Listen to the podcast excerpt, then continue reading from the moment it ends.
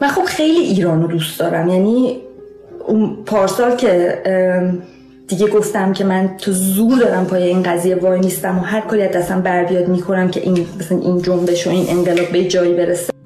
خب دیگه اون لحظه دیگه این تصمیم رو گرفتم که تا وقتی که این جریان به جایی نرسه من ایران نمی‌تونم برم. و ممکنه این قضیه هیچ وقت باشه ممکنه همین فردا باشه ممکنه یه سال دیگه ولی این ریسک رو به جون می‌خرم که دیگه هیچ وقت نتونم برم. خب این خیلی چیز بزرگی بود برا من به خاطر اینکه انقدر من عاشق ایرانم. اصلا نمی‌دونم چجوری باید بگم. خیلی زیاد. پارسال که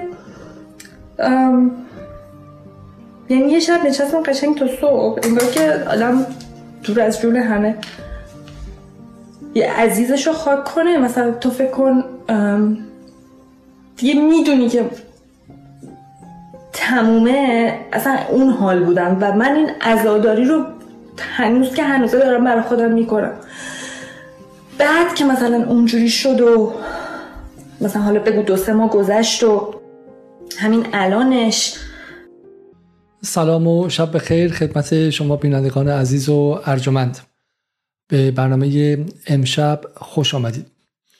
اگر خاطرتون باشه در برنامه‌ای که درباره خاک سپاری انقلاب زن زندگی آزادی یا نا انقلاب زن زندگی آزادی هفته پیش داشتیم من اشاره کردم به این صفحه اول روزنامه همیهن که روز بعدش هم در صفحه اول تلویزیون ایران اینترنشنال منتشر شد و اشاره کرد به افزایش افسردگی و اینکه ارزیابی متخصصان سلامت و روان و داروسازان از وضع جامعه ایران در یک سالی که برای گذشت چه بوده و اینکه جامعه ایران در حال مرگ و عبور از استراب به افسردگی و چگونه جامعه ایران در حال از بین رفتن و غیر است. و من به شما اشاره کردم که آن کسانی که سال گذشته با پروژه خشمگین کردن جامعه ایران به سراغ ما آمدن و سعی کردن که در افراد شهروند معمولی که با پیچیدگی های علوم سیاسی و ژئوپلیتیک و فهم تاریخ سیاست جهان همه آشنا نیستن. اونها رو پر از خشم پر از نفرت کنن و به عنوان گوشت دم توپ به خیابان ها بفرستن و سعی کنن که هم به جان بقیه شهروندان بفرستن همین که کاری کنن که در مقابل امنیت امنیت نظام سیاسی قرار بگیرن و هزینه ها رو بر شهروندان زیاد کنن. حالا که موفق نشدن و پروژهشون شکست خورده به سراغ پلن بی یا فاز بعدی پروژه اومدن و اون هم این که شهروندان رو باید افسرده کنیم. امشب می‌خوام در مورد این قضیه صحبت کنم و روی صحبت من هم لزوما مخاطبان همیشگی جدال نیستن. روی صحبتم خیلی از اقوام ما هستن خیلی از دوستان ما هستن خیلی از نزدیکان و عزیزان ما هستن خیلی از همکاران و همکلاسی های ما هستن که ما باشون مراوده داریم و ازشون پیام می‌گیریم و توی گروه های مثلا همکلاسی های دانشگاه و مدرسه و غیره و غیره میبینیمشون و این تغییراتی که در این سالها براشون داره حادث میشه رو می‌بینیم و خیلی وقت کاری از دستمون بر نمیاد. من می‌خوام درباره این صحبت کنم. من می‌خوام اول با یک قصه شروع کنم که چرا من اینجا هستم و بعد برسم به اینکه اگر شما هم در اینجا هستید چگونه میشه این وضعیت رو عوض کرد. چرا که این نیازمند یک عزم ملی و نیازمند یک پروژه ملیه. من این حرف رو خیلی قبلتر هم زدم. من از سال 96 به این سمت بارها بارها این حرف رو زدم و در این یک سال گذاشتم خیلی وقتا می‌خواستم بگم این حرف رو اما فضاش مهیا نبود. حالا که یک هفته میگذره از اون زمانی که دیگه بر همه حتی حتی آتشین ترین کسانی که سال پیش می‌خواستن بزنن و بکشن و نابود کنن و انقلابی شده بودن در اطرافیان ما بر اونها هم مسجل شده که انقلاب چیزی جز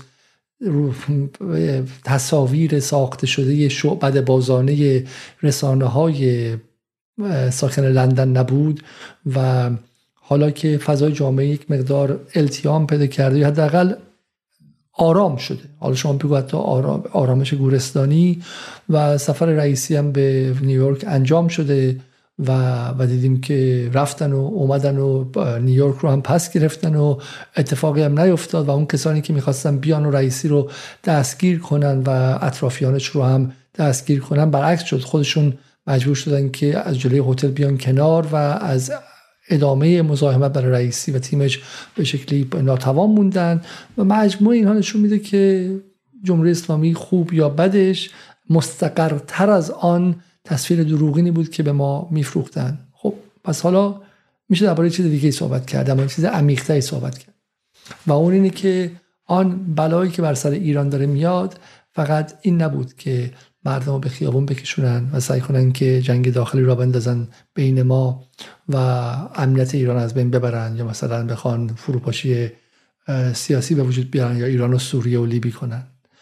شاید بعد اینجا یه قصه ای که گفت اینه که بعضی وقتا قصه منتصب به برتول برشت فکر کنم که یک کارخانه در آلمان شرقی هر روز کارخانه به شکلی ساخت لوازم آلات و به شکل لوازم باغبانی و لوازم کار و اینها هر روز میزان آهن وارد می‌شد و بعد همون میزان آهن هم بعد اینا میساختن که کسی دزدی نکنه. اون موقع زمان جنگ بود و آهن خیلی خیلی گرون بودش.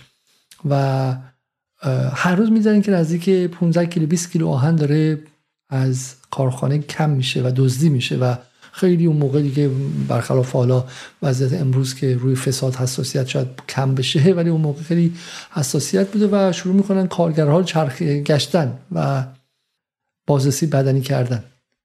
و همه کارگران میمدن می‌رفتن لباسشون در میبردن نگاه می‌کردن که حتی یه دونه مثلا چکش از اینجا ندوزیده باشن چیزی ندوزیده باشن. یه پیرمردم بوده که هر روز میمده با فرغونش یه پارچه اونجا بوده پارچه رو می‌زده کنار زیرش غذا و جعبه غذاش و چیز زیادی نبوده و می‌رفته کنار. تا اینکه یک روزی به شکلی می‌بینن که این دزدی قطع شده.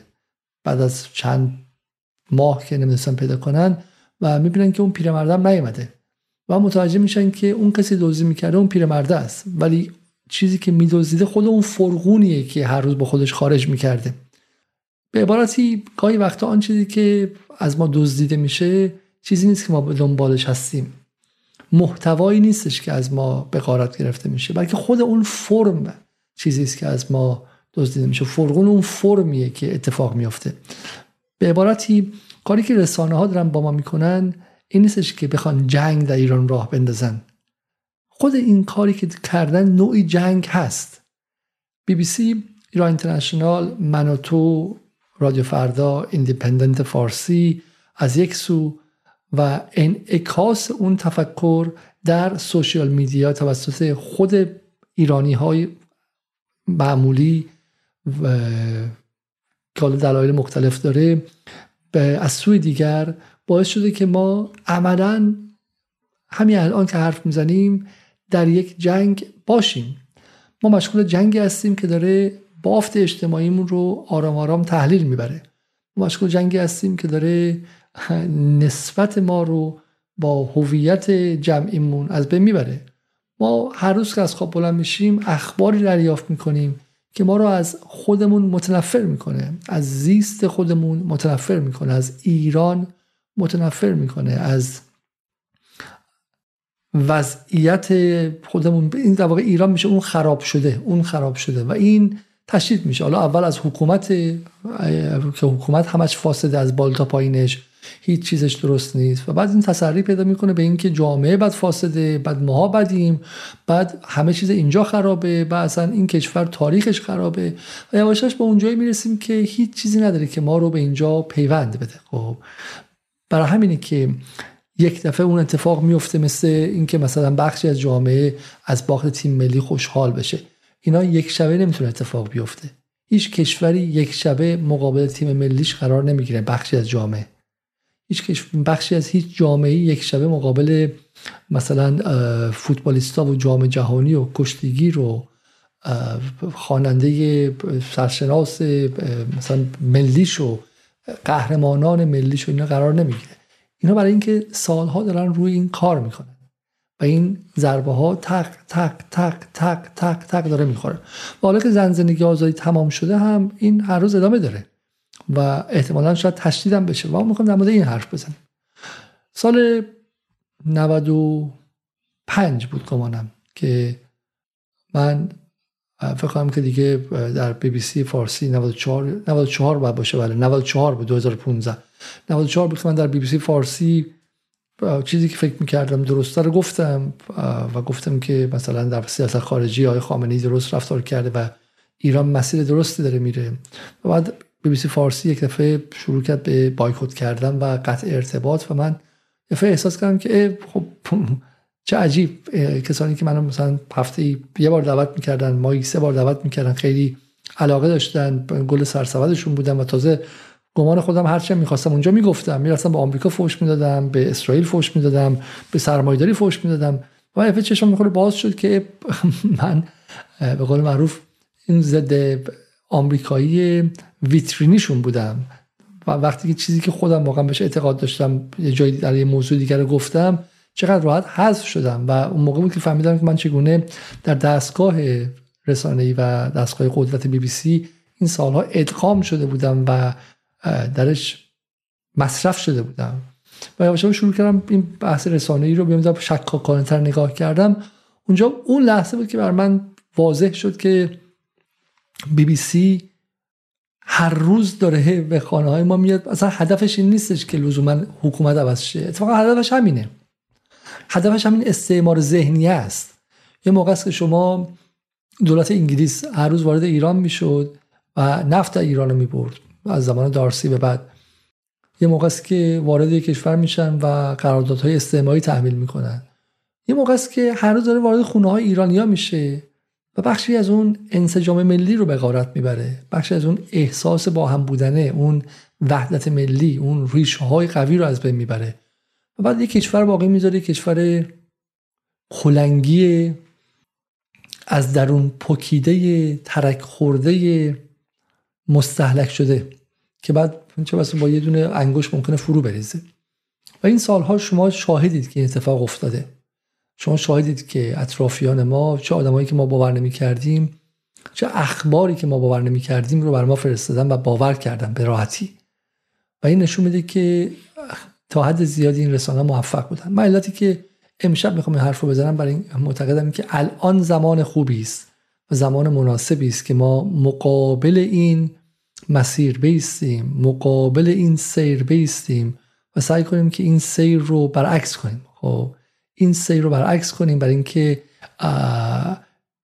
اتفاقات خوبی افتاده مثل بحث مثلا بحث جهانی اینکه فشار حد اکثری آغاز شده از زمان ترامپ به بعد. تقریبا از بین رفته فشارش از بین رفته. پنجره هایی برای ایران باز شده. خب سه سال پیش نبودش. این در سطح سخت این اتفاق افتاده. اما در سطح سخت کافی نیستش. ایران عضو شانگهای شده عضو بریکس شده فروش نفت ایران شروع شده. این همه خبرهای خوبیه. خب تنش نظامی ایران و آمریکا که می‌تونست مثلا به جنگ برسه تموم شده. برخلاف همه دروغ ها حتی خود آمریکا هم علاقه به اینکه بگه ما سایه جنگ رو بر سر ایران داریم نداره. قدرت نظامی ایران به اون لحظه بازدارندگی خیلی خیلی نزدیک شده. خب همین اتفاقای خوبی است و من گمانم با همون چیزی که پارسال گفتم گفتم که اگه تا خرداد 1402 وضع اقتصادی ایران خوب نشه من از فضا میگه مجازی میرم و معتقدم مثلا که دروغ نگفتم و اشتباه نکردم. وضع اقتصادی ایران خوب شده اما وضع اقتصادی مردم ایران خوب نشده و حالا بهش می‌رسیم. در جاهای دیگه که چرا اون 113 میلیارد دلار پولی که بالاخره ایران امسال در آورده برخلاف سالهای پیش که این رقم به 60 و اینها رسیده بود 60 میلیارد اینها رسیده بود و کم و کمتر شده بود یعنی هم صادرات غیر نفتی ایران به رکوردی عجیب از زمان مادها تا حالا رسیده و هم صادرات نفتی ایران به دوره قبل از تحریم برگشته. خب اینا اتفاقهای خوبی است.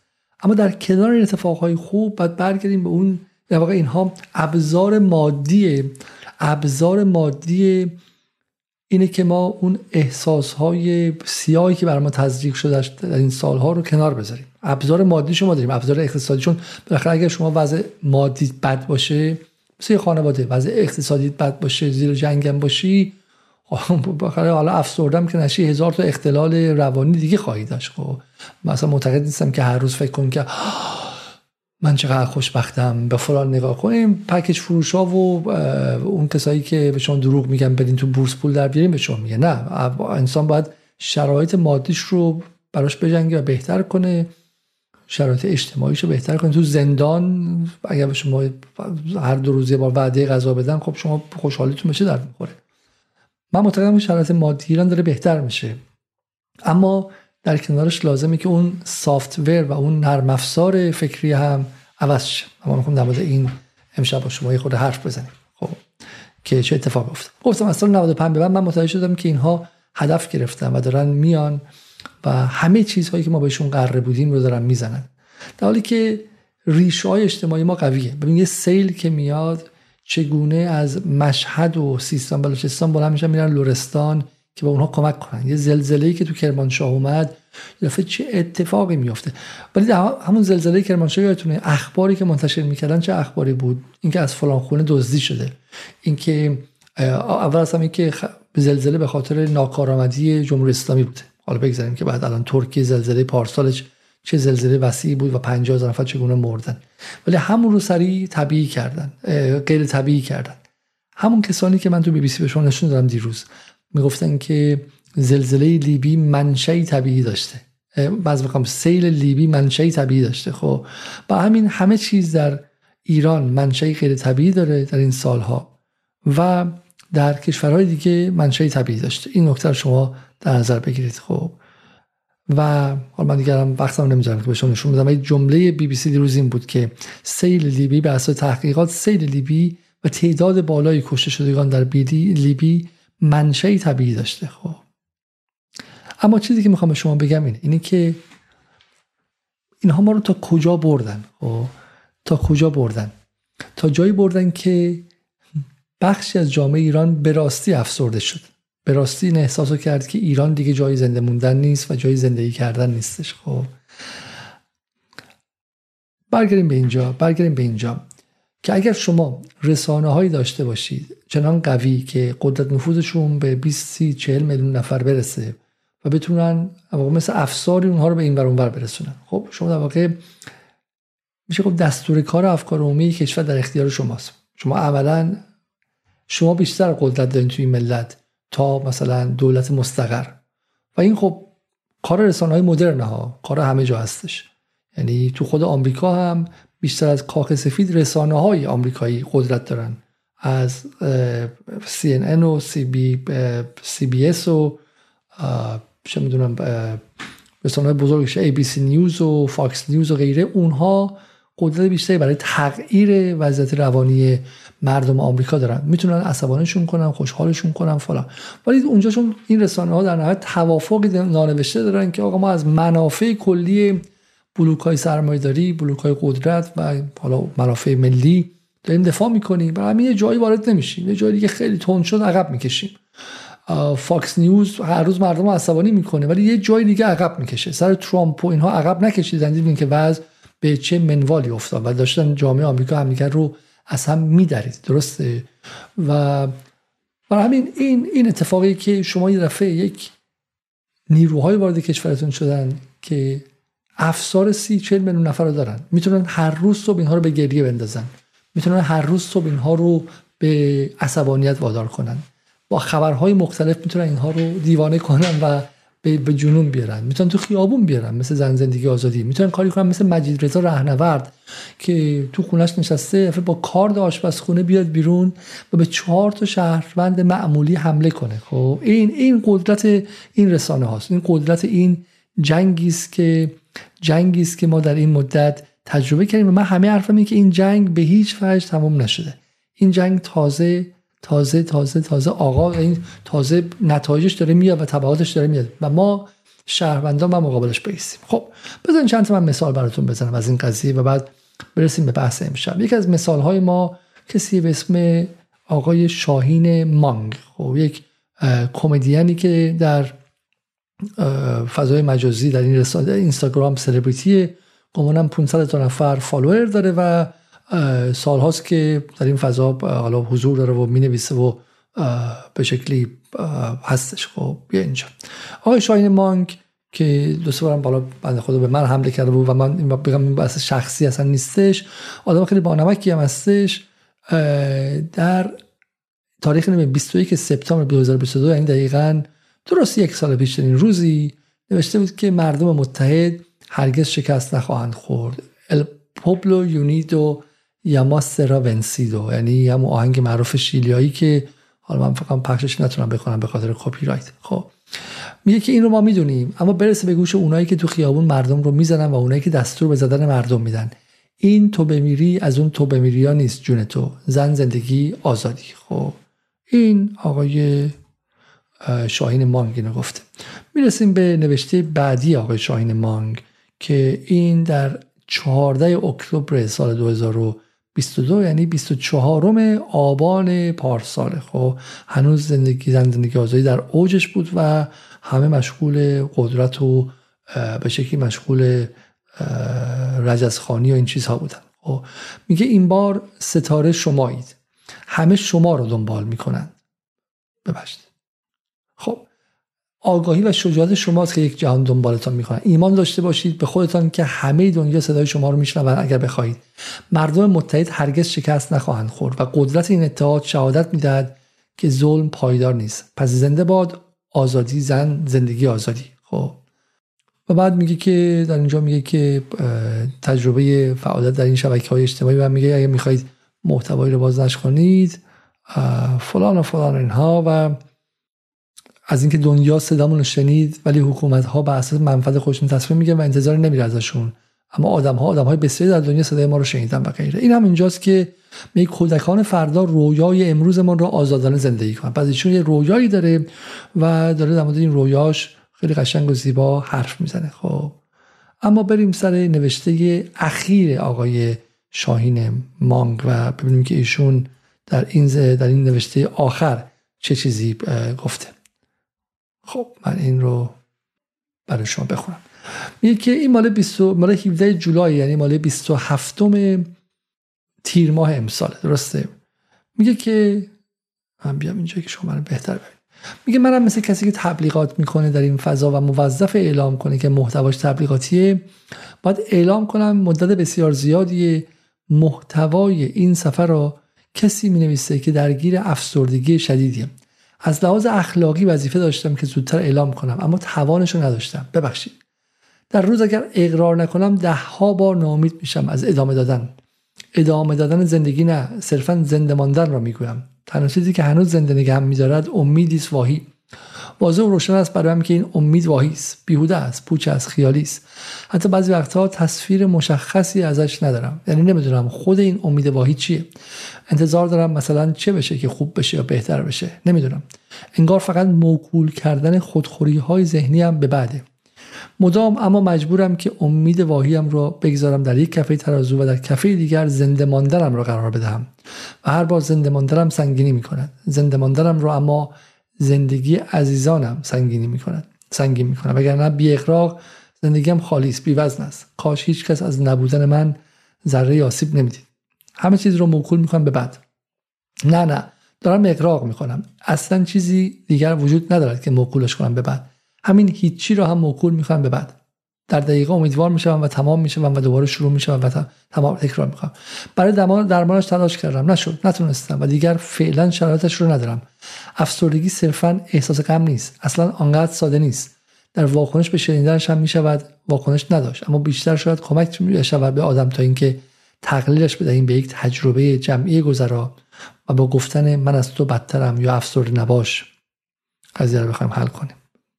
یک دلیل مهم و یک دلیل بیهوده دارد که از احوالات مختصر نوشتم. یک اندک دوستانی که برایم ماندن بدونن که واقعا توانش رو نداشتم. دو این بار سنگین رو از روی شوانه های موقتا زمین بگذارم تا بتونم در ادامه بی توجه به واکنش آدم ها فلان کنم.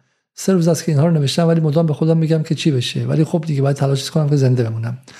لطفا اگر از افسردگی دارید حتما از متخصص کمک بگیرید. خب. حالا ببینید شما من اولا خیلی خیلی متاسفم برای ایشون که افسردگی داره. افسردگی اصلا چیز قابل شوخی نیستش یک بیماری بیماری که دلایل فیزیولوژیک هم داره هورمون های آدم مختل میشه مثلا باعث یک رنجی میشه خیلی چیز سختیه و یکی بیماری هایی که حالا هنوز مونده بشر فکر کنه که چه دلایلی داره. عصر مدرن هم تشدیدش کرده. اون چیزی که فیلسوفان قرن 19 هم بهش الیناسیون الینیشن یا از خود بیگانگی جهان مدرن می‌گفتن اون هم افسردگی ها رو تشدید کرده. مثل خیلی چیزهای دیگه شهرنشینی خیلی زیاد و یک دفعه و دلایل خیلی خیلی زیادی داره. خب، ولی ولی من چیز دیگه می‌خوام بگم. من می‌خوام بگم که این افسردگی برای کسی که واقع تنازه حالا اینم هستش که آدم که تنازم هستن خیلیشون با افسردگی هم کلنجار میرن. ما همه اینها رو می‌دونم و به هیچ وجه نمی‌خوام تقلیل بدم یک رنج یک فرد رو و ازش ماهیگیری سیاسی کنم به هیچ وجه. ولی می‌خوام چیز دیگه ای بگم. این رو با اقتدار علمی به شما میگم که اگر کسی هر روز در معرض اخبار سیاه آزاردهنده و استراب زایی باشه که این رسانه ها هر روز دارن به وجود میارن. حتی اگر سالم باشه امکان مبتلا شدن به افسردگی دارد. چه برسه به کسی که احتمالا استعداد افسردگی هم داشته؟ اگر شما قبلا استعداد افسردگی داشتید باید مقابله کنید و از خودتون مراقبت کنید. مثل کسی که بیماری قلبی داره. کسی که بیماری کبدی داره افسردگی بیماری مثل اینجوری. با همین بیماری قلبی داری و مراقبت کنی که مثلا به قلبت آسیب نرسه غذای چرب نخوری سیگار نکشی ده کار دیگه نکنی. و بعد تو این کارا رو خود در معرض بذاری بری تو قلیون خونه قلیون خونه بشینی خب سکته بعدی رو می‌زنی. و برای من نمی‌دونم که ایشون background پزشکی و عقبه پزشکی چیه داشته قبلا نداشته ولی چیزی می‌دونم. اون فضایی که ایشون هست یعنی یک شبکه اجتماعی که افسردگی زاست شبکه اجتماعی الان ثابت شده در انگلیس در غرب در آمریکا اینستاگرام تیک تاک یکی از دلایل اصلی افسردگی و خودکشی نوجوانان و جوانان سنین بالا هستش. خودش به تنهایی هستش. بعد کارش تو اون شبکه مجازی چیه؟ که هر روز به توضیح بده که زندگی تو ایران کسافته زندگی تو ایران لجنه زندگی تو ایران غیر قابل تنفسه و هر کاری که شده هم به صورت آمدانه برای این بوده که مردم رو آزار بدن. یعنی یک سری آخوند اون بالا نشستن که یه روز هواپیمای مسافربری رو بهش می‌زنن حمله می‌کنن. یه روز عمدن آمدانه. یه روز سیل رو میندازن آمدانه یا غیر آمدانه از روی ناکارآمدیشون. و بعد یک جهانی اون بیرون وجود داره. که همه توش خوشحالن همه توش سرحالن همه توش آزاد و رها هستن و فقط یک کشوری وجود داره در این وسط که استثنائیه. استثنایی به صورت استثنایی مردمش رو گروگان گرفته برای 44 سال و داره آزارشون میده. خب این تصویری است که به ما میدن. این تصویری است که از ایران به ما میدن و ما خودمونم باورش می‌کنیم. خب خیلی وقتا. باورش می‌کنیم و این تصویر برای ما واقعی تر از تصویر بیرونی میشه. من یکی از اقوامم بهم میگفتش که تو اینجا نیستی پارسال. تو اینجا نیستی که ببینی. خب خیلی نه این زن زندگی آزادی خیلی شلوغه. اینو تو آبان پارسال میگفتش. خب خیابونا چون مردم دیگه این دفعه خیلی جدی عصبانی هست بعد می‌گفتم خود بیرون رفتی تو خیابون؟ گوش کار من خیابون بودم. گفتم کجا بودی؟ گفت بزن بدون تجریش. گفتم کسی دیدی؟ گفت نه. گفتم خب همون ساعت خبر ایران اینترنشنال بود که اون خیابون شلوغه. درسته؟ گوره خب ولی هستن. جاهای دیگه هستن. یعنی طرف به چشم خودش اعتماد نمی‌کرد. ولی به آن چیزی که در ایران اینترنشنال می‌خوند اعتماد می‌کرد.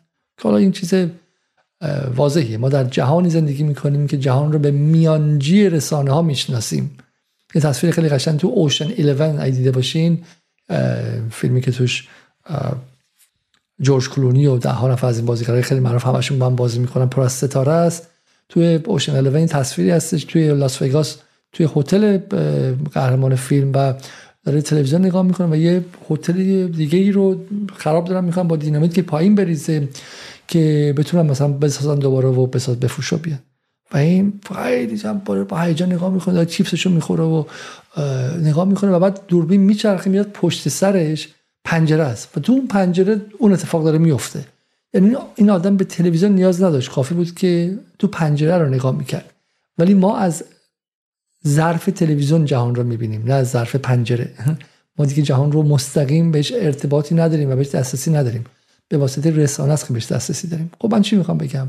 این رسانه به ما این قصه رو داره میده که همه چیز در اینجا به صورت استثنایی خرابه. حالا آیا ایران همه چی درسته؟ خیر. اون برام صدا سیماییه که به صورت استثنایی توش همه چی درسته همه چی سر جاشه. همه چی خوبه و همه عاشق رهبری و همه عاشق جمهوری اسلامی و فقط خانواده شهدا هستن همه دوستان بچهشون برن سوریه و برای جمهوری اسلامی شهید شن دعواس اونجا و اونجا یه دنیایی که فقط چهار پنج ضد انقلابن که بدن و بقیه جامعه ایران یک دست با نظامه. اصلا ما در بین دو تا روایت اقراق شده غیر طبیعی استثنایی ساز از ایران طرفیم و این طرف تو این وسط جامعه ایران دو قطبی شده. همه حرف اینه که جامعه ایران عادی وقتی که به آمار و ارقام واقعی نگاه می‌کنی جامعه ایران جامعه عادی است. تو جاهایی بالاست تو جاهایی وسط توی جایی ممکن از وسط پایین تر باشه. ولی توی هیچ جایی تای جدول نیستش. و توی جایی مثلا حتی مثلا بحث مهاجرت. ما توی جدالی برنامه در مهاجرت داشتیم. که خود من خب بذار من ساده به شما بگم. هیچ شما از ما این اولین درسی تو علوم اجتماعی می‌گیرید. تو علوم اجتماعی اولین نکته که به شما میآموزید اینه که من هیچ وقت به جامعه دسترسی مستقیم ندارم. ممکنه من بتونم از منظر انسان شناسی برم با یه جماعتی زندگی کنم توی قبیله زندگی کنم با مثلا آدمای حاشیه شهر زندگی کنم با جامعه معتادین زندگی کنم آمارشون رو بگیرم با جامعه مثلا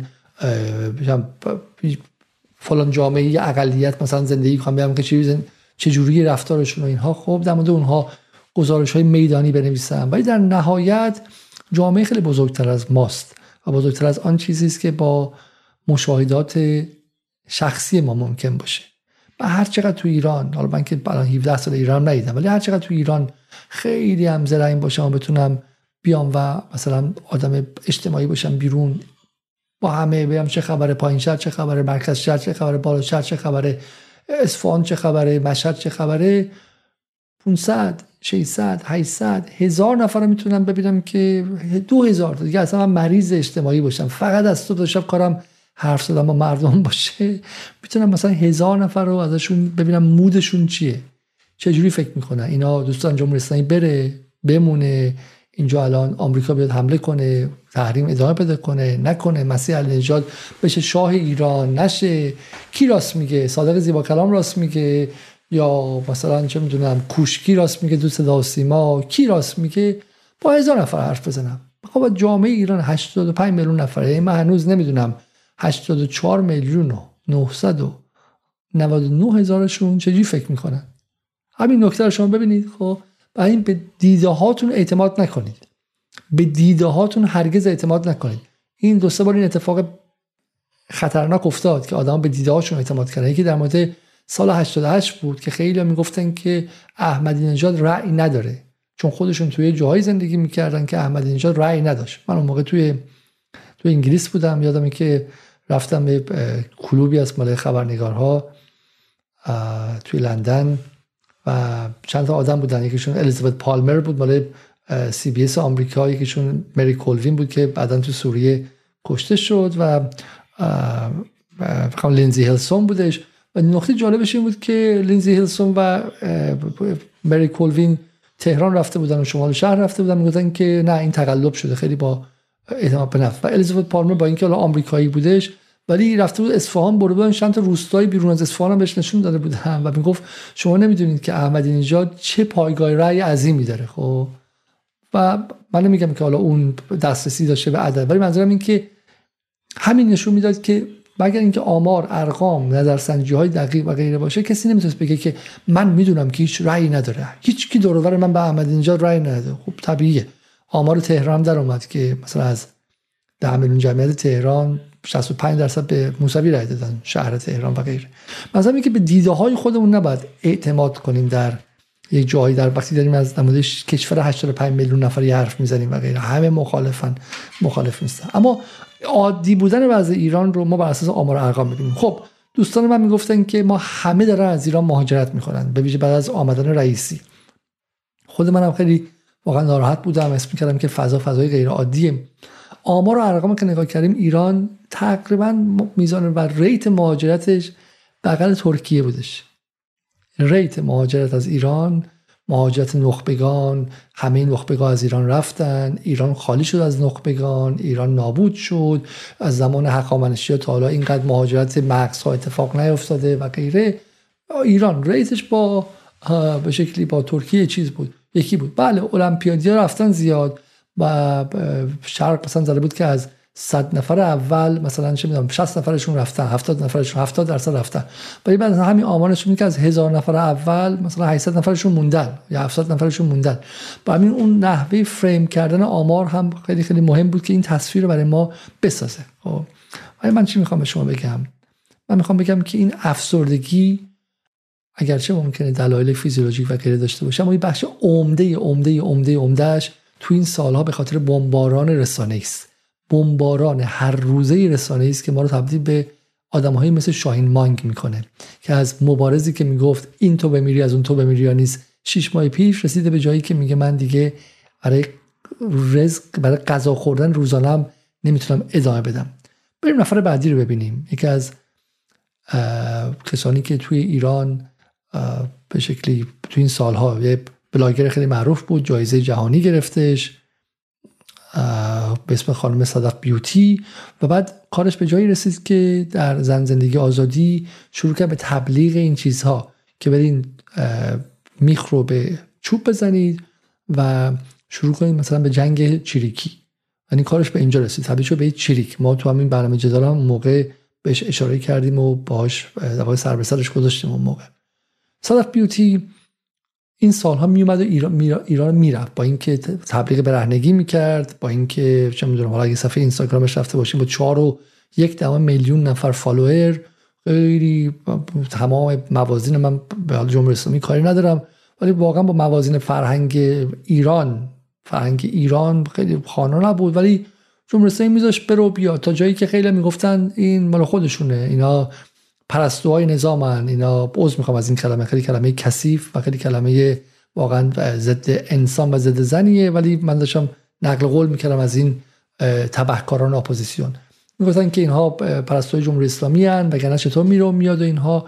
ولی خب تو اون فضای زن زندگی آزادی و فشاری که بود رفتن و گفتن که باید رو تبلیغ کنیم. منم نمی‌دونم برای این تبلیغ ها پول گرفته یا نگرفته چون آن چیزی که من شنیده بودم این بود که برای هر استوری تا سه دلار میگرفتش. برای هر استوری سه دلار میگرفتش قبل از داستان زن زندگی آزادی. و اینکه حالا تو اون دورم پول گرفته یا نگرفته رو من نمی‌دونم برای این تبلیغ ها یعنی مثلا مجاهدین بهش پول دادن اسرائیل بهش پول داده که حال تبلیغ بزن بکش کنه. اما تازگی ازش فیلمی در اومد که بعد این شاید با هم دیگه ببینیم این رو.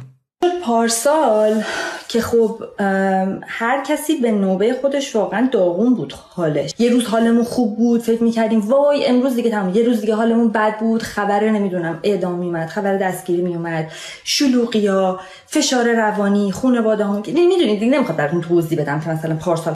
این از این نظر خوبه که شهروند عادی بالاخره بلاگره دیگه. بلاگره و حالا شهروند عادی هم نیست. خودش بالاخره با شبکه اجتماعی و با این مسائل تا حد زیادی آشناست. ولی بالاخره این داره از اتفاقی که برش افتاده میگه. یعنی نمی‌دونه که اون پشت سری آدم داشتن طراحی می‌کردن این رو. ولی اتفاقی که افتاده یعنی اینکه احساسش رو گرفتن بالا و پایین بالا و پایین. به قول انگلیسی رولر کوستر یا این ترن هوایی رو دیدید مثل ترن هوایی میری بالا اوج می‌گیری آقا انقلاب نزدیک بنگ می‌خوری زمین. باز اوج می‌گیری می‌خوری زمین. و دیگه تو کنترل سیستم روانی شخصی و گروهی اطرافیانت دست خودت نیستش. تو توی ماشین نشستی جای نشستی که دیگه میری پالا پایین و میچرخی. میچرخی بدون که به این چه اتفاقی افتاده. این روایتش از این نظر جالب هر چه حالی بود. مثلا چرا تصمیم گرفتم که الان اینا رو بگم؟ حالا چه حرفش پیش اومد اون هیچی ولی می‌خواستم بالاخره بیام این حرفا رو بزنم. به خاطر اینکه خب الان به سالگرد داریم خیلی نزدیک میشیم و دوباره یعنی تمام اون چیزای پارسال مثل فیلم حداقل از ذهن من یکی که داره میگذره و اصلا احساس می‌کنم هر چقدر نزدیکتر میشیم بهش ضربان قلب من هر روز میره بالاتر و بالاتر و بالاتر و انگار که مثلا منتظر اتفاقم.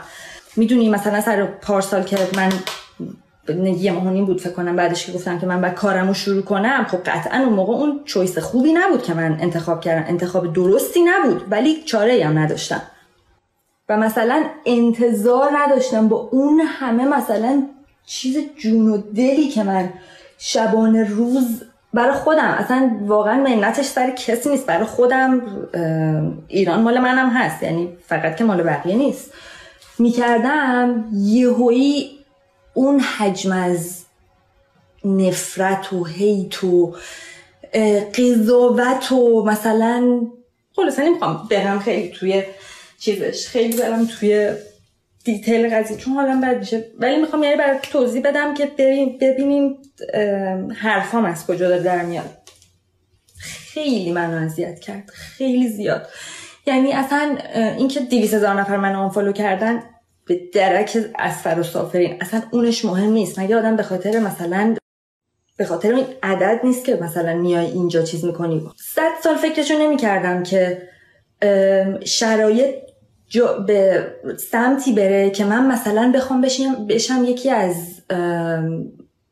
کسایی که مثلا توی یه جنبش به این عظمت که برای ایران داره اتفاق میفته مثلا یه سری چشمشون به من باشه که این چی گفت این چی کار کرد مثلا حالا چه خوب چه بدا چه خوب که مثلا بگن که صدف این اینو گفت. پس ما گوش کنیم یا کسایی که بخوان انقدر فوکس باشن رو من که مثلا هر حرف منو بخوان یه چیزی از توش در من یا انتقاد کنن یه چیزی اصلا من هیچ فکر نمی‌کردم انقدر مهم باشم توی این این برای همین اتفاقایی که برام افتاد اصلا واقعا از حد تحمل من خارج بود. یه چیزی بود که واقعا من نمی‌دونم اگر به اندازه حد تحمل هیچ بشری باشه که بتونه یه هویی تازه در صورتی که تو داری فکر می‌کنی که مثلا داری کار درستی می‌کنی داری کار خوبی می‌کنی به چیز خود داری کمک می‌کنی از صد جا تلفن بگیری و نمی‌دونم کامنت بگیری و فلان بکنی که آره تو با این کارت مثلا به این جنبش ضربه زدی.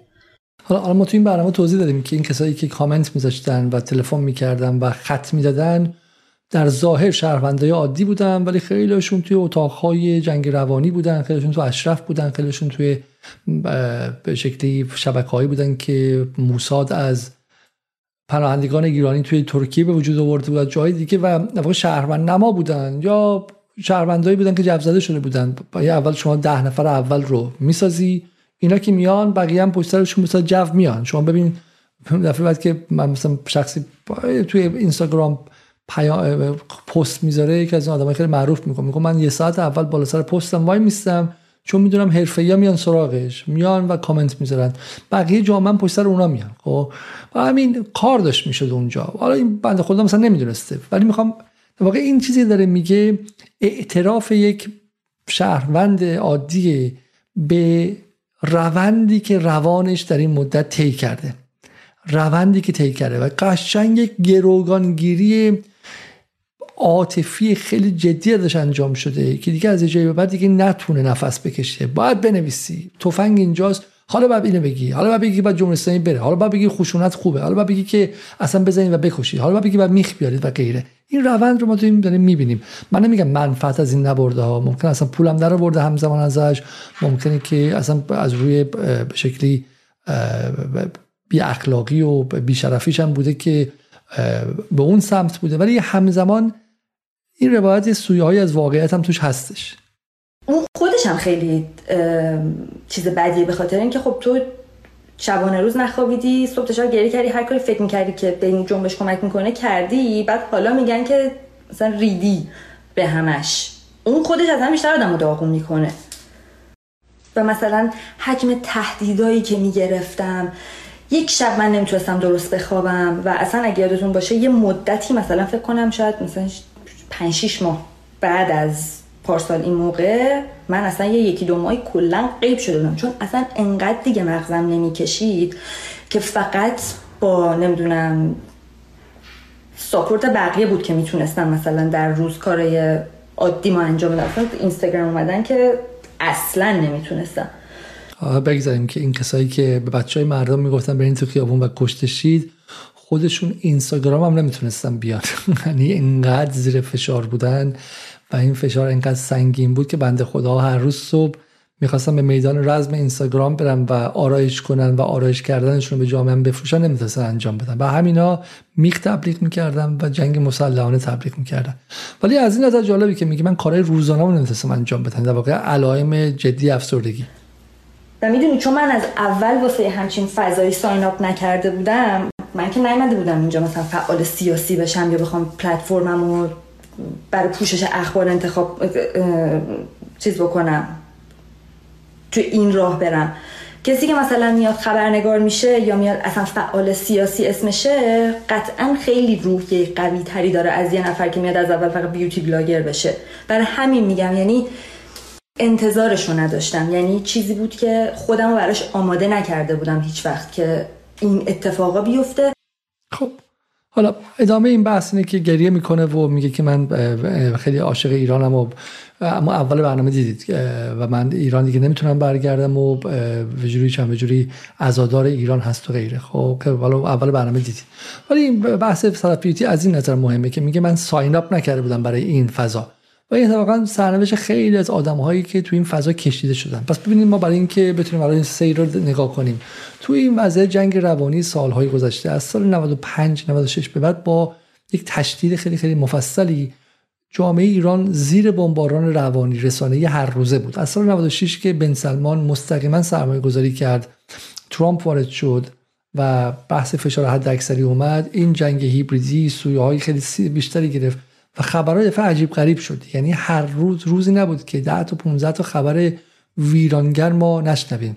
تو همون رسانه ها هیچ چیزی از سویای عادی زندگی ایران که جریان داره نمی‌گفتن. یعنی بالاخره تو ایران من تو انگلیس طوری بودش که خودم فکر می‌کنم الان من پدر و مادرم و برادرم و خانوادم تو ایران یه سری آدمایی هستن که دیگه واقعا بند خدا افسرده و بیچاره و گرسنه و زیر فشار و اینها. بعد هر از گاهی که بهشون زنگ می‌زدم همیشه یا در مهمانی بودن یا در به شکلی سفر بودن یا این ور بودن و حالا من میگم که حتی طبقات اجتماعی مختلف اون که می‌خواد بره مشهد چون سال چهار با داره میره زیارت. اون که داره میره به شمال داره هر آخر هفته میره شمال. تصویر میاد از زیر پل خاجو تو اصفهان. هم آدمایی که با چهره سنتی و مذهبی هستن قلیون به دست دارن آواز می‌خونن. خب تصاویری که بعد از شهروندای عادی از ایران میومد با تصاویری که از بی بی سی و اینترنشنال میومد همخوان نبود و با همدیگه نمیخوردن. چون توی تصاویر ایران اینترنشنال و بی بی سی ایران یک زندان بزرگیه که آدم توش نفس راحت هم نمی‌تونن بکشن. هوای تهران به شدت آلوده و از بین رفته آبش کثیف و آلوده اقتصادش قارت شده و از بین رفته.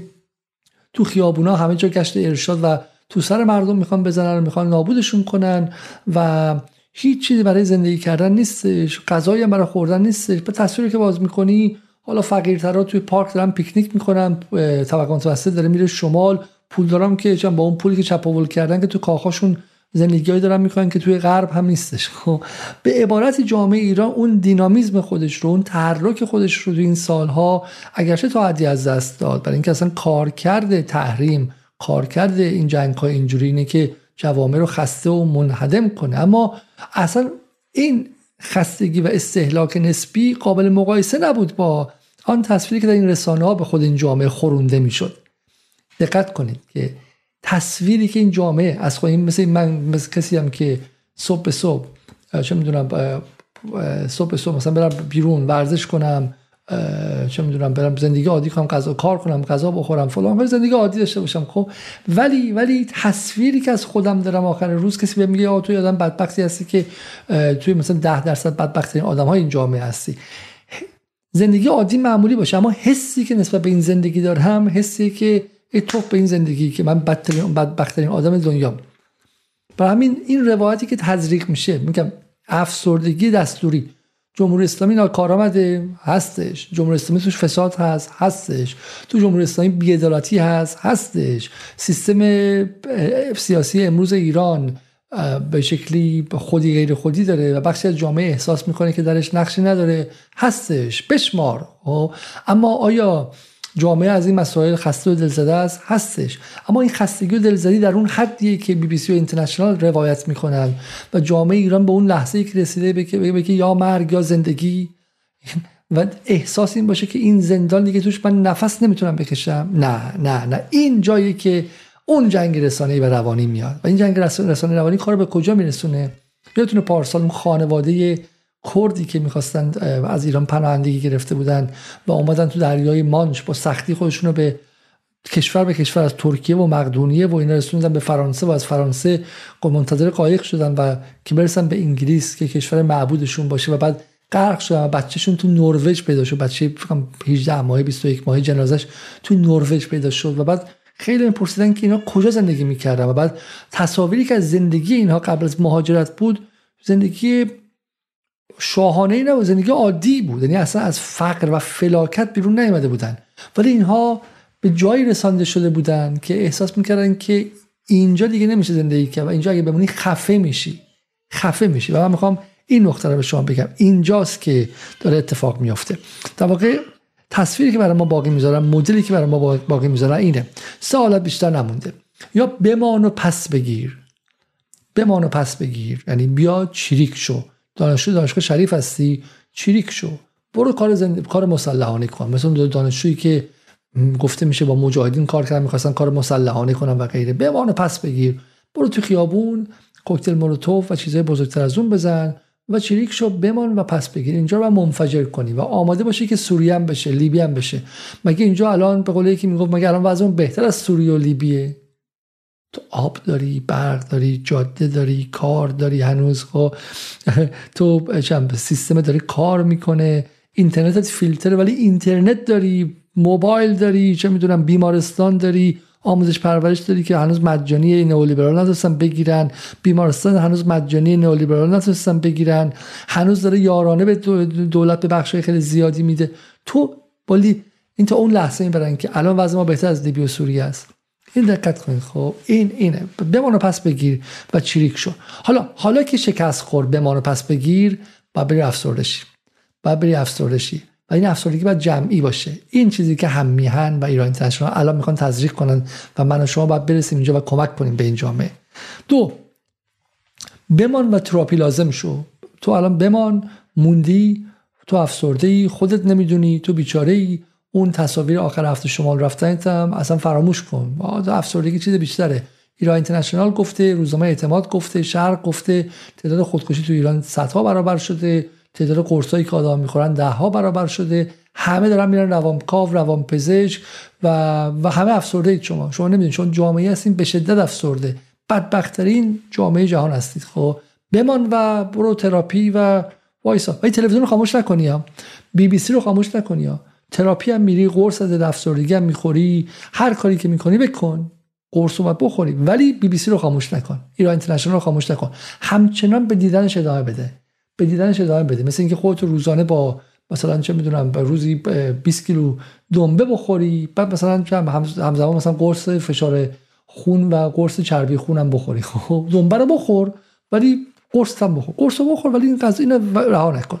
و سومین حالت اینه که مهاجرت کن. مهاجرت کن. بکن از اینجا. اینجا جای زندگی کردن نیستش خب؟ این خراب شد جای زندگی کردن نیستش. من مهاجرت می‌کنم من مهاجرت کردم. ولی بازم بی بی سی رو خاموش نکن. ایران اینترنشنال رو خاموش نکن. خب من نمی‌تونم برم جذب جامعه نه همین ادامه بده به دیدن اینها. و قضیه اینه که تو مهاجرت هم کنی همزمان میشه مثل اون دختره که سمیه توحیدی ماشو می‌زد و اینها. هنوز مهاجرت نکردی. هنوز باز داری بی بی سی رو می‌بینی. هنوز تو اون روایتی. روایتی هستی که احساس می‌کنی که یک زندانی بوده که از اون زندان فرار کرده و هنوز نگران بقیه زندانی هستی. و بیرون در زندان وایستادی میگی که جهان بیا آمریکا بیا بمباران کن تحریم کن. منطقه پرواز ممنوع بیا. و تحریم حقوق بشری بیار و غیره. برای همین حتی خارجم بشی ول نمی‌کنی.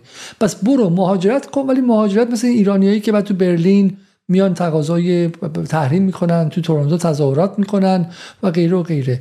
مهاجرت کن ولی چریک مهاجر شو. چریک مهاجری شو که 24 ساعت با حضور در کنگره و سنای آمریکا و تقاضای تحریم و بمباران آمریکا می‌تونی به مردمت خدمت کنی. خب؟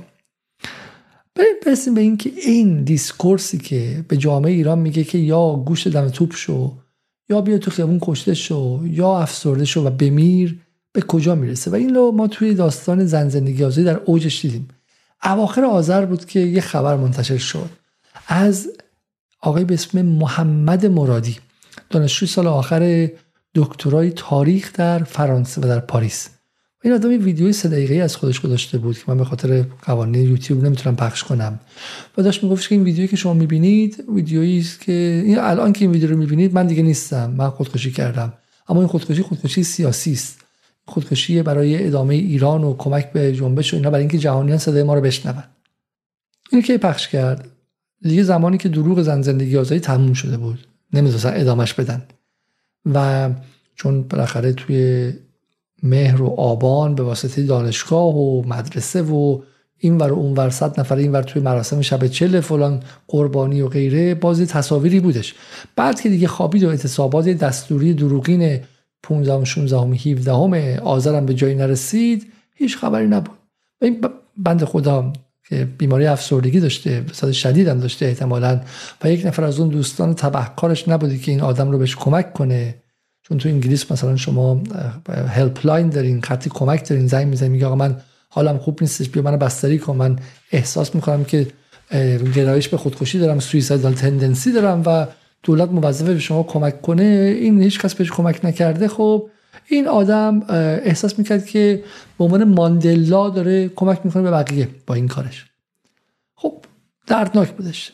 اما دردناکتر چی بود؟ این بود که بسیاری اومدن و این رو تقدیر کردن. از حامد اسماعیلیون که اومد گوش که ما به زندگی بیشتر نیاز داشتیم اما ما امیدواریم و ادامه میدیم. تا کسایی که گفتن که من یکی از این عکس رو دارم اینجا بله. به یادش بمان و پس بگیر محمد مرادی. خب تا این آدم ها اومدن و این رو عادی سازی کردن. این حافظ تاریخی نوشته که مقایسه خودکشی اشمول زیگل بویم برای جلب توجه جهان به وضعیت یهودیان لهستان تحت آلمان نازی در میانه هولوکاست 1943 و خودکشی محمد مرادی برای جلب توجه جهان به وضعیت ایرانیان تحت جمهوری اسلامی در میانه اعتراضات. 1401 یعنی اومدن ازش قهرمان ساخته ببینید تباهی تا کجاست؟ از شما قهرمان می‌سازن. و در واقع با این کار تابوی خودکشی که تابوی اولیه تمام جوامع بشری بوده رو هم میشکنن. میگن آقا این کار هم کار مناسب و کار کار درستیه. خب. آیا من دارم به شما میگم که این خطری که هست این خطری که میگم با این بحث روانی و جنگ جنگ رسانه‌ای هستش. خب. پس شما این سراغ بیشتر نداری که بمانی پس بگیری یا اینکه افسرده شی اگه تونستی خودکشی هم کنی خوبه ما فاکتورش می‌کنیم. علیه جمهوری اسلامی میگیم مقصر چون جمهوری اسلامی بوده. این بعد خود محمد مرادی هم مثلا فکر می‌کردی که می‌تونه بو عزیزی شه مثل تونس و یک جرقه دیگه ای بزنه و انقلاب رو باز برگردونه به اون حالت و غیره. اما حالا چرا این خودکشی ها اتفاق میفته چرا این افسردگی ها اتفاق میفته و حتی بخش افسردگی جدیتری که ما در سالهای 96 به بعد داشتیم چرا اتفاق میفته این اتفاق میفته چون افراد بهشون یک رویایی داده شده. رویا. من به شما رویای دروغین بدم. به شما یک رویای عشق دروغین بدم. یک کسی بیاد بگه من عاشقتم و شما باورش کنید اگه مثلا بچه 16 17 ساله باشین که خیلی بیشتر خیلی از ما در کودکی در جوانی چن در جوانی چنین چیزایی داشتیم رویایی بدین که رویای واقعی نباشه. بعد اون رویا خیلی زود شکسته بشه شما دچار یأس و افسردگی میشید اگه من به شما رویا بدم که بیا پولتو به من بده مثل پینوکیو. بیا بده پولاتو به من اینجا درخت طلا درست میشه. و تو یه شبه می‌تونی میلیاردر شی. بعد بیا ببینی که من پولا رو خوردم مثل شرکت مزاربی یا و مثل کلاهبردارا و اینا. تو دچار یأس و افسردگی میشی. افسردگی شدید یکی از دلایلش می‌تونه بعد از این باشه که ما مدیریت انتظارات نکردیم و رویاهای دروغی بهش تن دادیم. رویا خیلی خوبه اشتباه نکنید. مارتین لوتر کینگ میگه که من رویایی دارم و این یکی از زیباترین سخنرانی های تاریخ سیاسته. چرا که یک جمع در انقیاد به نام سیاهان آمریکا از پس 300 سال 200 خورده سال در بند بودن با پیدا کردن همدیگه و پیدا کردن اراده مشترک برای شکستن زنجیرهای بردگی بلند شدن خب و می‌خوان به یک مبارزه ای تن بدن بر اساس توان خودشون. نه دنبال حقوق بشر جهانی هستن نه دنبال عفو بین المللن نه دنبال تحریم های کشورهای رقیب آمریکا هستن چیز دیگه ای. بلند شدن و می‌خوان هزینه بدن و مبارزه کنن و در این مبارزه هم افسردگی نیستش. میان جلو. میان جلو تا ته میان جلو. همونطور که اون کسایی که در انقلاب 57 خیلیشون اعتقاد داشتن بعدش در جنگ هم هزینه دادن و اون ایمانشون از بین نرفت. یه جمله‌ای داشت آیه خمینی که شما چه مذهبی باشی چه غیر مذهبی جای خمینی رو بهش اعتقاد داشته باشی چه اصلا دشمنش باشی اون جملهش جمله تکان دهنده است که میگه ما وظیفه رو انجام میدیم ما تکلیف رو انجام میدیم. حتی به نتیجه هم کاری نداریم خب؟ و در این راه خب ناامیدی نیستش. تو اگه وظیفه رو انجام بدی و تکلیفی داشته باشی و در اون سیر تاریخی که برای خود در نظر گرفتی اون رویاها قابل فهمه. اما رویای این که بریم تو خیابون و تظاهرات کنیم زن زندگی آزادی هشتگ بزنیم محسا امینی از آمریکا و بایدن و اسرائیل بخوام بهمون کمک کنه و جمهوری اسلامی پس فردا میره این رویای ابلهانه ساده اندیشانه که ایران اینترنشنال با خبر دروغ فرار سپاهی به ونزوئلا و خروج فرماندهان سپاه از ایران و تسلیم شدن فلان پادگان سپاه و خبر چه می‌دونم اینکه فلان, فرما، فلان نیروهای بالا رتبه ایرانی هم گفتن کار تمومه. تزریق می‌کنه به شما. اون رویای دروغین وقتی از هم میپاشه خب بعدش معلومه بعدش افسردگی میاد. یه رویای دیگه به شما بگم. یه رویایی که افسردگی آوردش تو ایران. رویای برجام. یادتونه که چه خیابانهای ایران پر از شور و هیجان و زندگی بود؟ رقص و آواز می‌کردن. روزی که روزی که برجام اومد حالا دوستای من چند تا از این عکس رو من بفرستن من به شما نشون میدم. رویای این که ما با چند تا امضا کردن با چند تا دیدار کردن با آمریکا با روبوسی با معدب بودن با مرگ بر آمریکا نگفتن یه مدتی زبان در کام گرفتن می‌تونیم به بهشت اقتصادی برسیم. این رویا رویایی سادندیشانه غیر واقع گرایانه بودش. خیلی زود اصلا پاشید و باعث شد که اون جماعتی که به اصلا روحانی رأی داده بودن با اون رویا دچار افسردگی شن. همین ما هر وقت به رویاهای دروغین رأی تن دادیم و به شکلی وارد فضاهای صورتی شدیم. و خب، اینکه یک شبه میشه یک جایی رو بهش کرد بعدم دچار عصبانیت هم شدیم. و خب، حتی تو انقلاب 57 هم اونایی که فکر می‌کردن که انقلاب میشه و از روز بعدش مشکلات ایران حل میشه و بهش میشه ایران اونا همشون زده انقلاب شدن و الان افسردگان و معیوسان از انقلابن خب اما اگر این قضیه رو به یک روند ببینی خب مسلما افسرده نمیشی ببینیم که این بحث اوکی. به من دارم میگن که یک ساعت من تموم شده و من قراره که برنامه ها رو زیر زیر یک ساعت نگه دارم خب. ولی یه بخشی از این قضیه این بخش رویا فروشی بود. یه یه چیز دیگه هم به شما نشون همون شاهین مانگ یادتونه من به شما نشون دادم. شاهین مانگ یه پستی گذاشته که نظر من خیلی پست جالبیه و یه تصویری از این بخش از جامعه ایران به ما میده. یه هم نگاه کنیم. ببینیم که افسردگی از کجا میاد. من خودم کوچیک می‌کنم اینجا. میگه که سال 84 من عکاس روزنامه صاحب قلم بودم. یکی از روزنامه اصلاح طلب زنجیره اون موقع. برای روی جلد روز محاکمه صدام حسین این عکس را به سردبیر پیشنهاد دادم. عکسی که کریس هاندرز در آپریل سال 2003 یعنی در فروردین 82 در کوت عراق گرفته بود. این عکس تقریبا تمام آن چیزی را که می‌خواستم داشت. دیکتاتور باید از کلاس های درس حذف می‌شد. از جلوی چشم های بچه ها مدرسه که می‌رفتم از نگاه بداخلاق عکس خمینی و خامنه‌ای و اون لبخند ملی هاشمی بالای تخت سیاه میترسیدم. این عکس فقط یک چیز کم داشت. کاج به جای سرباز خارجی یک عراقی آن قاب عکس رو برمیداشت. خب خودشم گفته اینو. خب حالا بریم عکس کامل ببینیم. خب و آخرش هم میگه که کاش قاب عکس دیکتاتوری رو پایین بیاوریم. زنده باد آزادی. زن زندگی آزادی. خب بریم ببینیم که تو این عکس که بزرگش نشون داده و میگه خیلی عکس زیبایی چه اتفاقی داره میفته یه سرباز آمریکایی توی مدرسه عکس صدام حسین رو پایین میاره خب. و این رویایی است که آقای شاهین مانگ داشته. خب وقتی که تو رویات رویات اینقدر رویای ساده که نه تبهکارانه تبهکارانه یعنی اینکه بالاخره یک رهبر یک کشوری حالا که جنایتکار هم هستش در این موضوع هم شکی نیست ایرانی هم به صدام منزجر هستن به حق. ولی این رو عکس یک قدرت جنایتکارتر پایین بیاره. رویای خیلی ها در ایران این بوده و این افسردگی از دل این هم میاد. برای همین ما محاصره شدیم توسط اون اخبار دروغین که هر روز شروع می‌کنن توسط این رویاهای دروغین که تزریق میشن و بعد باعث میشه که افسار جامعه ما دستشون باشه. اون موقعی خواستن ما رو اول عصبانی کردن از سال 95 تا 1401 هر روز عصبانی کردن عصبانی تر عصبانی تر بعد کشوندن تو خیابون بعد کشوندن توی خارج از کشور. کسایی که می‌رفتن میومدن ایران می‌تونستن یک بخشی از لطفی که ایران بهشون کرده رو پس بدن رو تبدیل کردن به کسایی که برن تو پارلمان ها حالا خودشون هم میترسن برگردن. و بعد ما رو برسونن به جایی که حالا ما افسردشیم حالا هم بریم رو تخت تراپیست و روانکاو و قرص افسردگی و غیره بخوابیم چون این زندگی اون نیستش.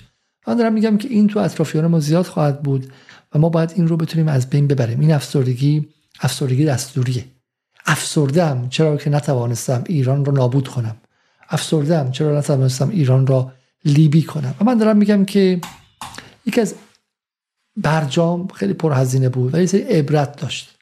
عبرتش این بود که آقا ملت ایران رو پای خودشون وایسن. بعد عمیقا مستقل شن بعد اقتصادشون رو از شرطی بودن به اقتصاد آمریکایی و دلار در بیارن. جمله قشنگی که دیروز پریشب رئیسی گفت این بود دیگه. میگوش که ما بعد جهان رو جهان نه فقط داره دلار زدایی میشه داره آمریکا زدایی میشه. آمریکا زدایی میشه. خیلی جمله زیبایی بودش. خب و جهان داره عوض میشه. و این درس برجام بود. و همه حرفم اینه که زن زندگی آزادی خیلی برای ایران هزینه داشت. کمترین هزینهش این بود که در شهریور پارسال داشت به شکلی برجام و احیای برجام گفتگوهای ایران آمریکا به سرانجامی می‌رسید و می‌تونست وضع اقتصادی ایران رو هم تا حدی مثلا بهتر کنه تا جایی. می‌تونست بخاطر بذاشت بذاشت اتفاق خوبی برای ایران میافتاد. ولی بالاخره یه حجمه سنگین روی سیاست خارجی ایران اومد و روی اقتصاد داخل ایران هم اومد. روی روابط دولت و ملت هم اومد. روابطی که شما نیاز داری برای کارهای بزرگی که دولت می‌خواست بکنه. و اصلا شک ندارم که زن زندگی آزادی ضربه سنگینی به ایران بود. ایران رو نکشت ولی چاقوی بود تو شکم ایران تو پهلوی ایران. و حرف اینه که ما نباید از این بدون تجربه و بدون درس های تاریخی عبور کنیم. یکی از درس های تاریخی زن زندگی آزادی اینه که ما به هیچ وجه نباید به این رسانه ها اعتماد کنیم و باید کمک کنیم که اطرافیانمون از این رسانه ها خلاص شن. اون دکمه خاموش کردن ایران اینترنشنال بی بی سی رو باید کمک کنیم که اطرافیان بهش برسن و اون دکمه رو فشار بدن. خودشون از زیر این حجمه بی پایان بیرون بیارن. خب برای من میگم شما وقتی جدال رو می‌بینید نمی‌بینید که فقط لذت ببرید. می‌بینید که کمک کنید که این بیماری از ایران پاک شه. همزمان درس دیگه اینه که اگه صدا سیما و به شکلی اگر جمهوری اسلامی نخواد تم بده به ابزار رسانه جدید این به هزینه خیلی خیلی سنگینیه. و یه نکته دیگه می‌خوام بگم. می‌خوام بگم که ببینید در جنگ رسانه جنگ رسانه خیلی شبیه کرونا خیلی مصریه. مصریه. یعنی شما آدمهایی رو می‌شناسید که خیلی خوشبینن خیلی به نگاه معتدلی دارن مشکلات جمهوری اسلامی می‌بینن جاهای قابل نقدش رو می‌بینن تو وضعیت ایران. مردم ایران جامعه ایران ولی متعادلن. و بعد اینها خودشون تحت تاثیر اخباری که می‌خوام بخونن. یه دفعه یه دفعه تو ذهن تق میچرخه. یه روزیه که بلند میشه و دیگه همه چیز سیاه و همه چیز تباه و غیره. و این کسانی باید در اینجا باشن که مثل پرستارها خودشون سیستم ایمنی قوی داشته باشن. خودشون مستعد این افسردگی نشن. بدانند که بدانند که تغییر کار طولانی پیچیده و اصلاح کار پیچیده و امروز روز اصلاح من همش گفتم بعد از زن زندگی آزادی کار اصلی ما ایران دوستان اصلاح جویان کسانی که معتقد به ایران معتقد به انقلاب اسلامی سال 57 هستن شروع میشه. ما به هیچ وجه مدافع وضع موجود نیستیم مدافع نابرابری ها نیستیم. می‌خوایم بعض رو عوض کنیم ولی برای اینکه بتونیم وضع عوض کنیم اول چیز لازم داریم. خودمون پر از امید و انرژی باشیم. پر از ایمان باشیم که میشه وضع عوض کرد.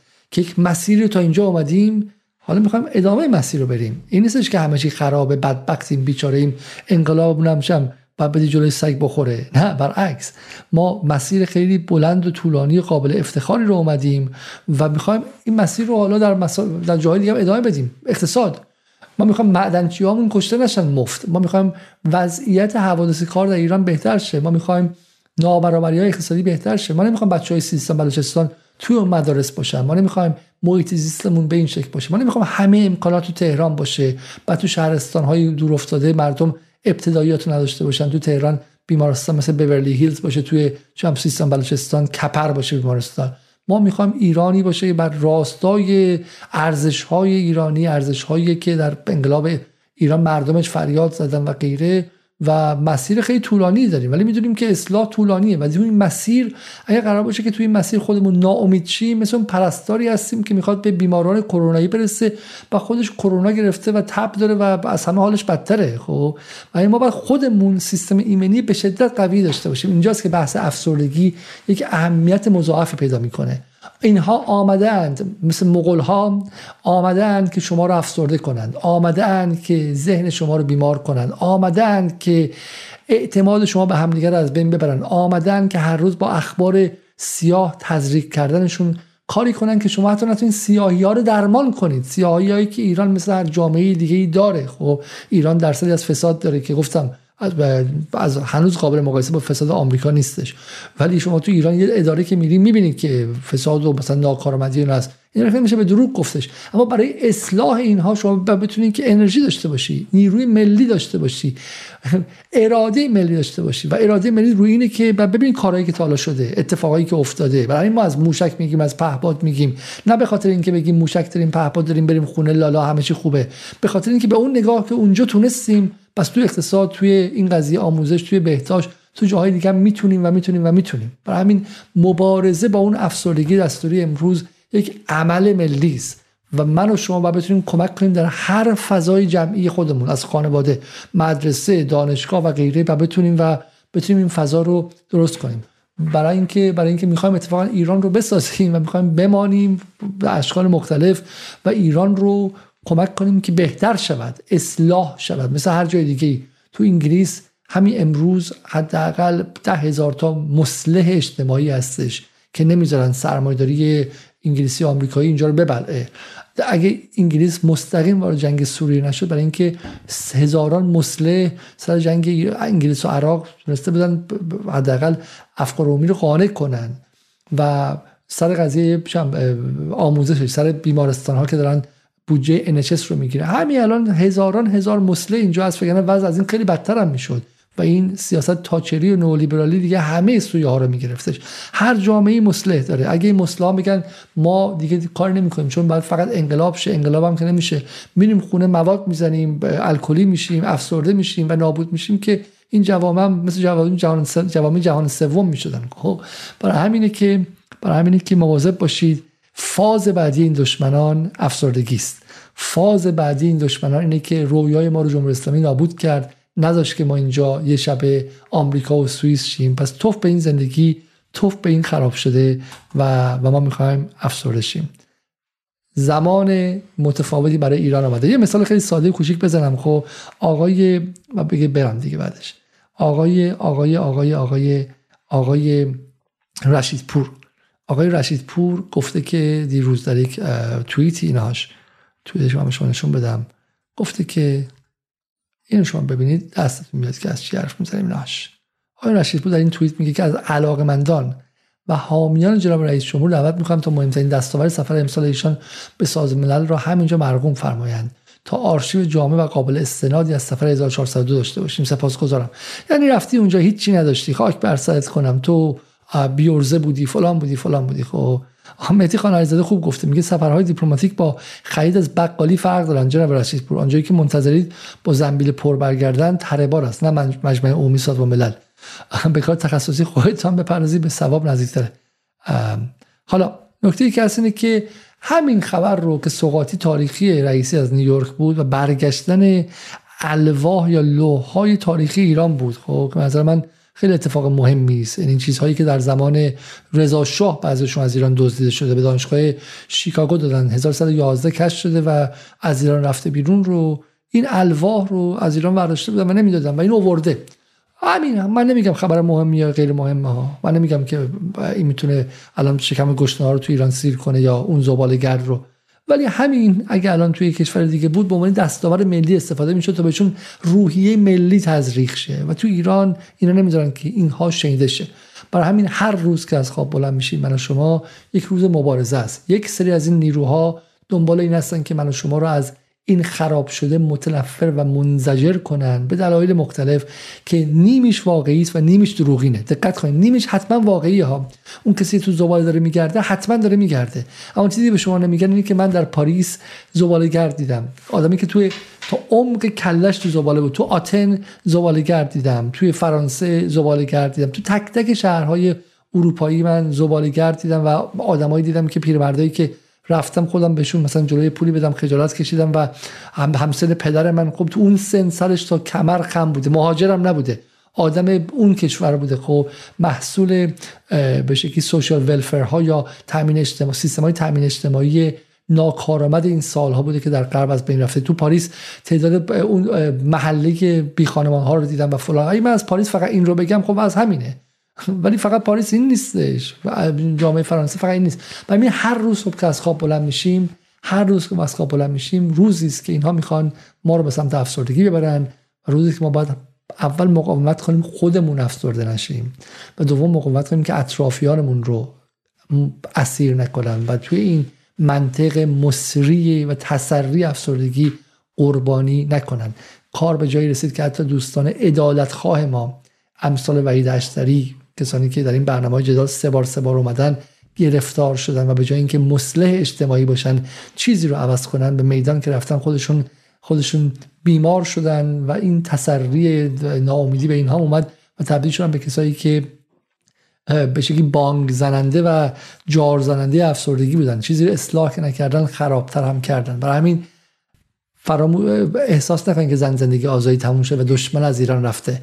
دشمنی بزرگ دشمن ایران ستیزی بر فراز ایرانه و داره سعی می‌کنه که ما رو از درون توهی کنه و بپکونه. اینجاست که به وجود آوردن سوژه ملی و عاملیت ملی و افراد ملی و هویت ملی که و اراده ملی داره اساسی است و قدم بعدی است. و این یعنی اول از همه چیزهایی که داریم رو ببینیم و نگذاریم که حداقل افسرده می‌کنن و از ایمان به تغییر ما رو ما رو باز دارن. دیروز میگم یکی از دوستان من برای من فیلم فرستاده بود از این زیر پل خاجو. و من بخواستم چیز اجازه گرفتم که همون رو بلافاصله تو اینستاگرام بذارم. یا مثلا چه می‌دونم همون فیلمی که در تونل شمال بوده یا همون سفرها و غیره. نترسید نترسید و بگذارید که شادی هاتون رو با بقیه تقسیم کنید و نشون بدید. خب این شادی ها رو باید تسری بخشید. شادی ها از پیکنیکی که آدم تو پارک دارن تا اون لحظه لحظه شادی. نگذارید که اینها در شبکه های اجتماعی بیان و این حق از شما بگیرن. تا برنامه دیگر خدا نگهدار و شب بخیر.